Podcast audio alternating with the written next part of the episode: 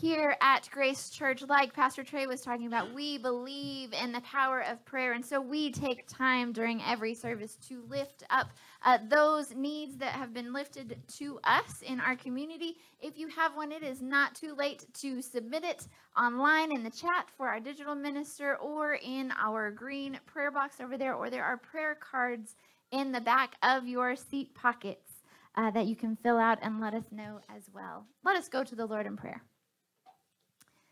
God, we thank you that we can come before you with the confidence of children, knowing that we are heard when we come before you with our requests, God. So we lift up um, all of those that we have spoken aloud, but also those that we hold close to our hearts, God. We know that you hear them, that you hold them in your holy hands, God. So we give them to you this morning.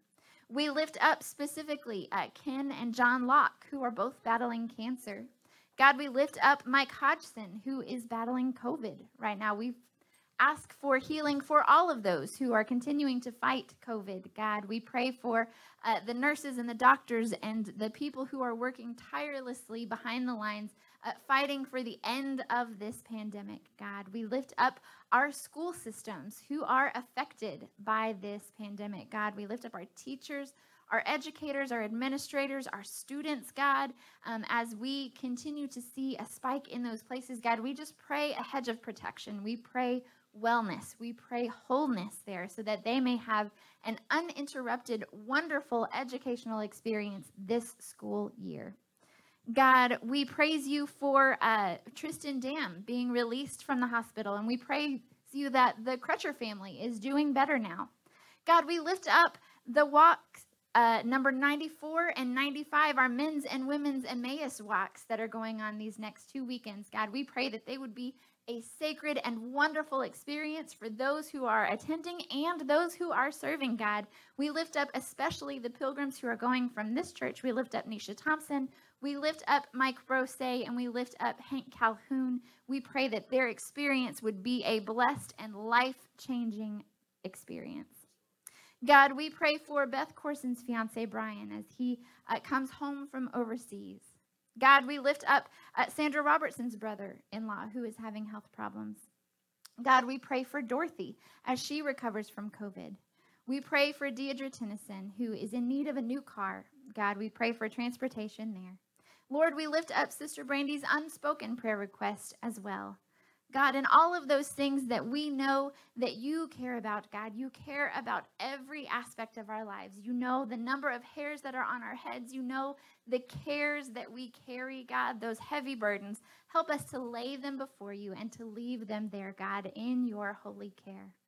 And God, when our groaning and our complaining becomes too much, we don't even have words to speak for those things that we wish to express to you, God. Thank you that your Holy Spirit intercedes for us in that case and that we can call recall back those words that you taught us so long ago when you taught us to say, "Our Father, who art in heaven, hallowed be thy name. Thy kingdom come, thy will be done on earth as it is in heaven. Give us this day our daily bread, and forgive us our trespasses as we forgive those who trespass against us." And lead us not into temptation, but deliver us from evil. For thine is the kingdom, and the power, and the glory forever. Amen. Now I invite all of the children that are with us to come forward for a message that is prepared uh, just for them.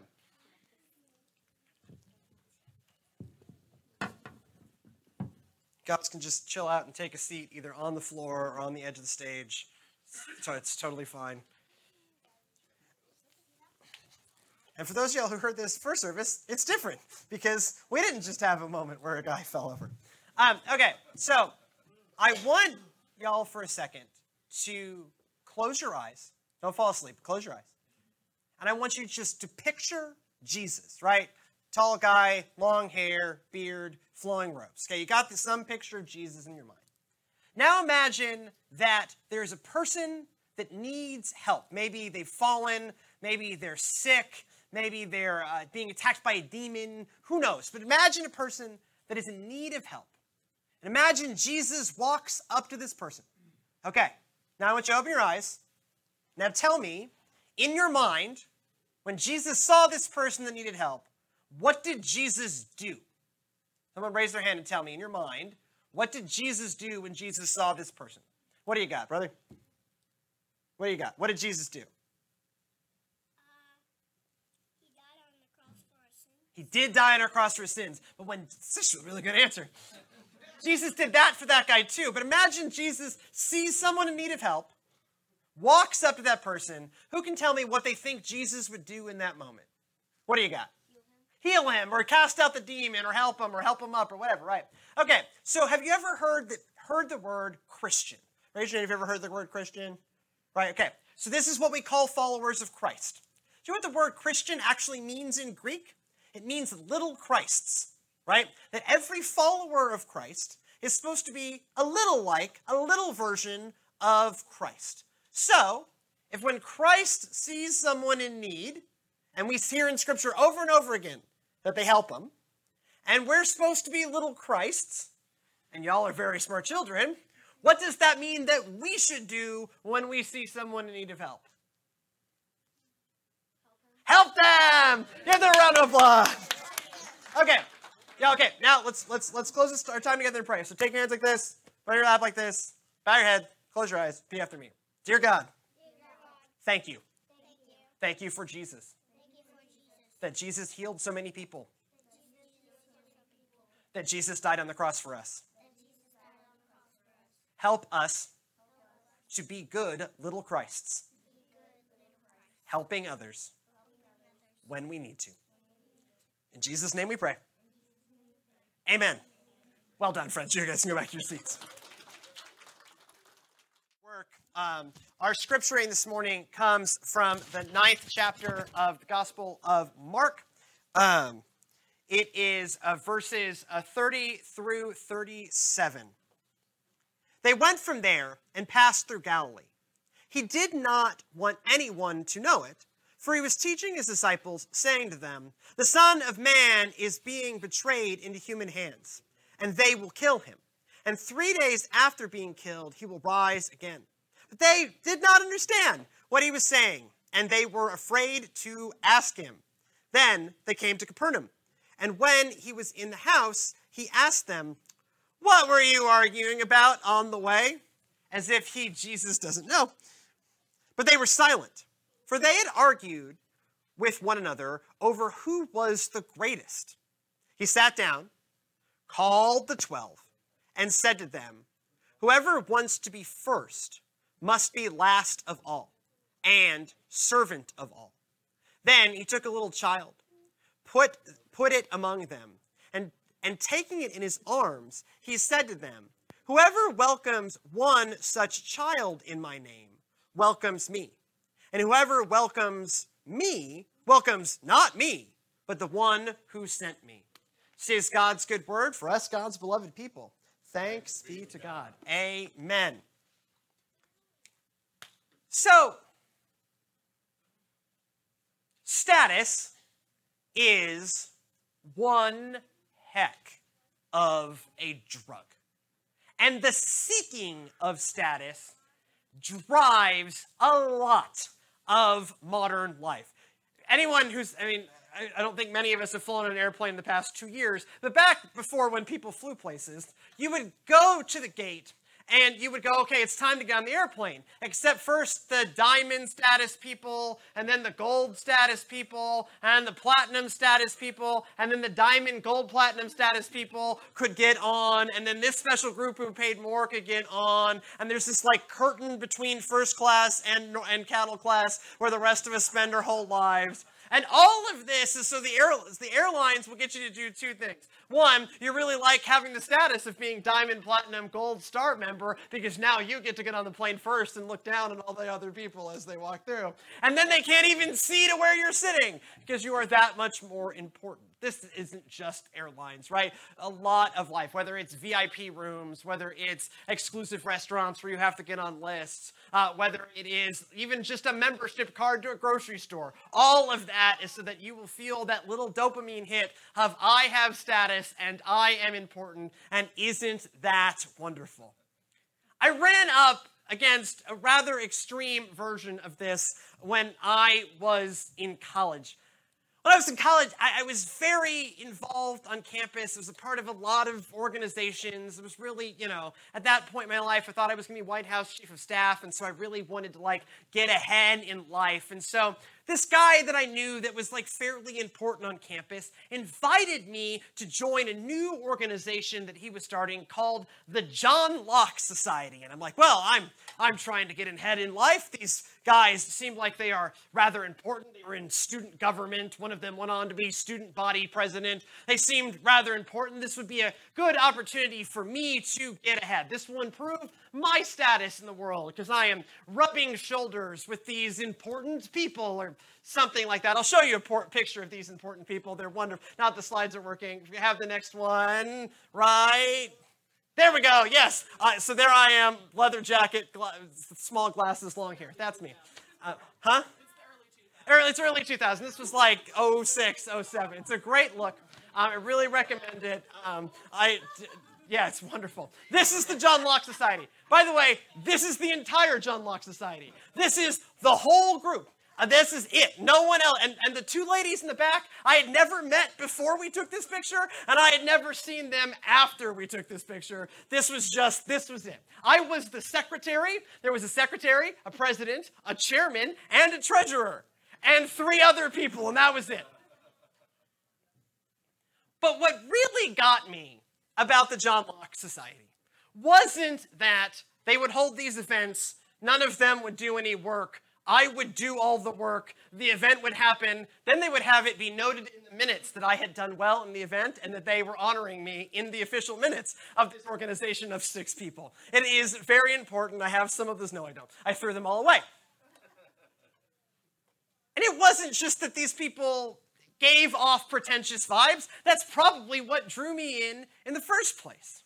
It was about midway through my tenure with the John Locke Society. We had raised about 1500 bucks by like sending letters uh, to people and asking them to support classical liberalism on the William and Mary campus. And so again, we'd amassed the vast fortune of 1500 bucks. And then we spent 400 of the 1500 to commission an official seal for the John Locke Society. And we paid a jeweler to create a jeweler's mold of the official seal of the John Locke Society, honoring the work of these six people. Then we took another few hundred of our $1,500 and subsidized our president to, uh, to buy a ring with the official seal on it so that he could wear a ring with the official seal of the John Locke Society on it wherever he may go. He may have it to this day. I Facebook stalked him as I wrote this sermon and I couldn't, I did not see a picture of the ring. this began to open my eyes to the problem. This organization was perhaps not about promoting classical liberal values on this vaguely progressive campus that we lived on. This was about status. This was about someone being able to say, I am the chairman, and I am the president, and I am the secretary, and I am the treasurer. And see, I have this very important gold ring that sets me apart as a very important thinker in this world of politics. And so eventually, largely because Sydney told me I had to stop, I stepped away from the John Locke Society. Because it turns out we're not supposed to be in this for the status. We're supposed to be in this for the service. That it's not about what we get out of it, it's what the people we're serving we get, get out of it. And if you get a thank you, and if someone gives you a gold ring with John Locke's face on it, I mean, by all means, take it. I guess, if that's your vibe. But that's not the goal. The goal, as Christ lays out, is to be servant of all. That often we are tested because there is this deep human need for status. And anytime we face that test of, am I going to do this thing that makes, because it's going to make me look good? Or am I going to do this thing that serves a person no matter what? The test is to serve the person, not seek the status. This is also why I love our good friends, the disciples, because they get this stuff wrong constantly, and it's beautiful. They're great because they're bad at it. They are bad at faith life, and they have a few advantages that we don't have. Uh, uh, specifically, they get to walk literally aside human Jesus and talk to him all the time and like physically touch him. Like we have all these songs about he touched me, oh, he touched me. Yeah, but that's in a spiritual sense. They get to actually like, you know, touch him and talk to him and learn from him directly. And they get stuff wrong all of the time, including here. For me, Jesus may have found it annoying. I find it hopeful. Because if we get stuff wrong, we're no different than the disciples. And the disciples had a heck of a lot better opportunity to talk to Jesus than we do. And so we can have hope that if we are not quite where we want to be on our Christian walk, yeah, neither were the disciples, and they had a leg up on us, as unfolds here. Because this opens, this story opens with Jesus on his journey to the cross. So Mark is evenly split. split. We have eight chapters where Jesus is moving away from Jerusalem, and then eight chapters that bring us to Jerusalem, to the cross, his death, and his resurrection. So chapter 9 is the turn. Starts up north in Caesarea Philippi and Mount Tabor, where the transfiguration happens. And now we've moved south into Capernaum. And as Jesus is going along, Jesus teaches them or re explains or once again sets up where this is headed. And that is verses 31 and 32. For he was teaching his disciples, saying to them, The Son of Man is to be betrayed into human hands, and they will kill him. And three days after being killed, he will rise again. But they did not understand what he was saying and were afraid to ask him. This whole story that plays out in chapter 9 is in the shadow of the cross. Jesus sets up this entire conversation by saying, I'm going to die, I'm going to be buried, and I'm going to rise again. Jesus is the Word of God there at the beginning. Jesus is part of how the world came into being. Jesus is Emmanuel, God among us. Jesus is the Son of Man. And instead of showing up on earth and like hanging out in the, like kicking the emperor out of his palace and having, you know, women in toga feed him grapes or whatever on earth you did when you were Roman emperor. Well, I don't know why it's always feeding them grapes, but you know what I'm, you've seen these images in cartoons, right? Of, you know, people playing lyres and, you know, people feeding you grapes and people fanning you with palm fronds. Jesus could have done all of that, right? It's the most powerful being that has ever walked the earth. Jesus could have snapped his fingers and become Roman emperor and done, lived a life of comfort and grandeur unlike anything that has ever existed before or since. He could have done anything for his own comfort. He could have showed up in Jerusalem and with a word killed anyone who was against him, and then stood up on the temple and going, Hello, friends, I am your great and mighty ruler. Could have done that. He didn't. Instead, he went to Jerusalem. He allowed himself to be arrested, tortured, humiliated, and killed. And on the third day, he rose from the dead. Instead of being an emperor, he became a carpenter and a traveling teacher and a loving Savior. He who is the most important being that has ever walked the earth chose to walk in such a way that served the very beings that he himself created. So then it is hilarious that in the very next breath, as they are walking along, as they're going on the 60 kilometers from Caesarea Philippi to Capernaum, what do the disciples talk about?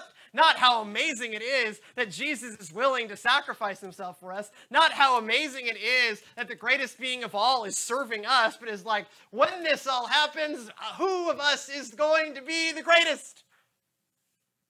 Good job, friends. And Jesus, being Jesus, knows they have this conversation. And so he decides to get serious on them for a moment. And that is verses 33 through 37. I think, no, 35 through 37, excuse me. He sat down, called the twelve, and said to them, Whoever wants to be whoever wants to be first must be last of all and servant of all. Then he took a little child, put it among them, and taking in his arms, he said to them, Whoever welcomes one such child in my name welcomes me. Whoever welcomes me welcomes not me, but the one who sent me. There's a few things in this passage that we as 21st century readers miss because we don't live in that culture. First of all, uh, do you ever know when you were a student or if you are a teacher, do you ever know when you're in trouble? Right? That the teacher does something that says, no, it's serious now. When I was a teacher, I took my glasses off because I looked much older and much more haggard uh, without my glasses on. Even at the age of 23, I looked much older and much more haggard when I take my glasses off. That's how they knew it was serious if I took my glasses off. Um, now it was go time. Now we're really going to be teaching, right? So in ancient times, when a rabbi was about to really teach, the rabbi sat down and called the class to order. And so, by Jesus sitting down and calling the class to order, he's saying, This is serious learning time. And in serious learning time, he says, right, if you want to be the best, you become the servant of all. Now, that's a technical term, meaning the servant who had to not just serve the master, but the servant who was so low on the totem pole that they served the other servants. That you are supposed to put yourself not even just as a servant, but the last of the servants, the least important servant. The servant who served everybody, regardless of their station, whether they were a servant or a master or a guest. They are supposed to be the servant of the servants and everyone else, the servant of all. The other thing that should shock you to your core in this that we miss is the thing with the kid, right? We just did a children's sermon, right? We love children. We may argue that as 21st century Americans, we're vaguely obsessed with our children. Any of us who have kids or grandkids know what this is like. Your whole life is spent shepherding your kid to school, shepherding your kid to sports, staying home with your kid when they're sick, taking your kid to sports while they're still sick because the season is going, they've got to win or whatever, right? You become taxi service, you become hospital, you become your whole life is driven by your children. And I'm not objecting to this. I love my children. Recently we chose to have another one. But like, you know, kids matter a lot in our society, and that's wonderful. In biblical society, they were property and not that important at all. No one would welcome a child. They were the lowest rung of the family because they could not yet economically produce. They didn't matter. And so, for a kid to be welcomed in to important disciple class time and have the Lord of all put his arms around this child would have shocked them to be told that you're supposed to welcome even a little one and be servant of all. That's not just like help a person every once in a while. That is throw out the entire idea of human status and seeking status, and instead orient your life to who in this world needs help and how do I help them? That fundamentally, friends, it is not about what other people will say to you because of who you have decided to help. Whether they are socially rejected, whether they are super weird, whether they smell really bad, whether they smell too good. Too much of a good thing is never a good thing, right? If they smell too good, whether they are suffering from drug addiction or hallucinations or homelessness or whatever. To be the servant of all is to throw out all of those ideas and not worry about them, but worry as Christ worry about people the way Christ worried about us, and that is be servant of all. It is also about not getting credit for your service. This is not about you know, being able to earn the John Locke Society ring for having done, well, in his case, absolutely nothing. This is not about getting your diamond reward status in heaven or on earth. You still can't earn your way into heaven. You're still called to emulate Christ. What it's about, at a really fundamental level, what this life is about as Christians, is following in the example of Christ. As I talked to the kids about a minute ago. If we claim that name Christian, that means we are little Christs. Means we are little Christs. That we are called to look at people the way Christ looked at people. Christ, the greatest human that ever walked the earth, lived a life of poverty, chose to become a homeless traveling rabbi, and died a brutal death at the hands of the Roman Empire. He who is the greatest, unarguably, has the diamond reward status of all diamond reward statuses, died for you, and died for me, and died for all. That's the example we follow. That's the test. Are we going to care about the things of this world? that cares about status and how bad a person smells and how weird that person is? Or are we going to be the servant of all who welcomes even that person of lowest social standing, throws their arms around them, and says, If you welcome this one, you welcome me? Can we follow in Christ's example? By the power of the Holy Spirit, by the work that Christ is doing in us. We can. We can do that. The test that we face every day is not can we, can we? It's not should we. It is will we and do we. Let us pray. Gracious loving God, we give you thanks that even in your greatness and your glory, you came to earth and served us, your creation, who actually should be serving you. And so, God, may we take that example and run with it. May we let your spirit work in us. That we not seek the status and importance, but that we may seek only to serve. Serve others as you served us. In Jesus' most holy name we pray. Amen.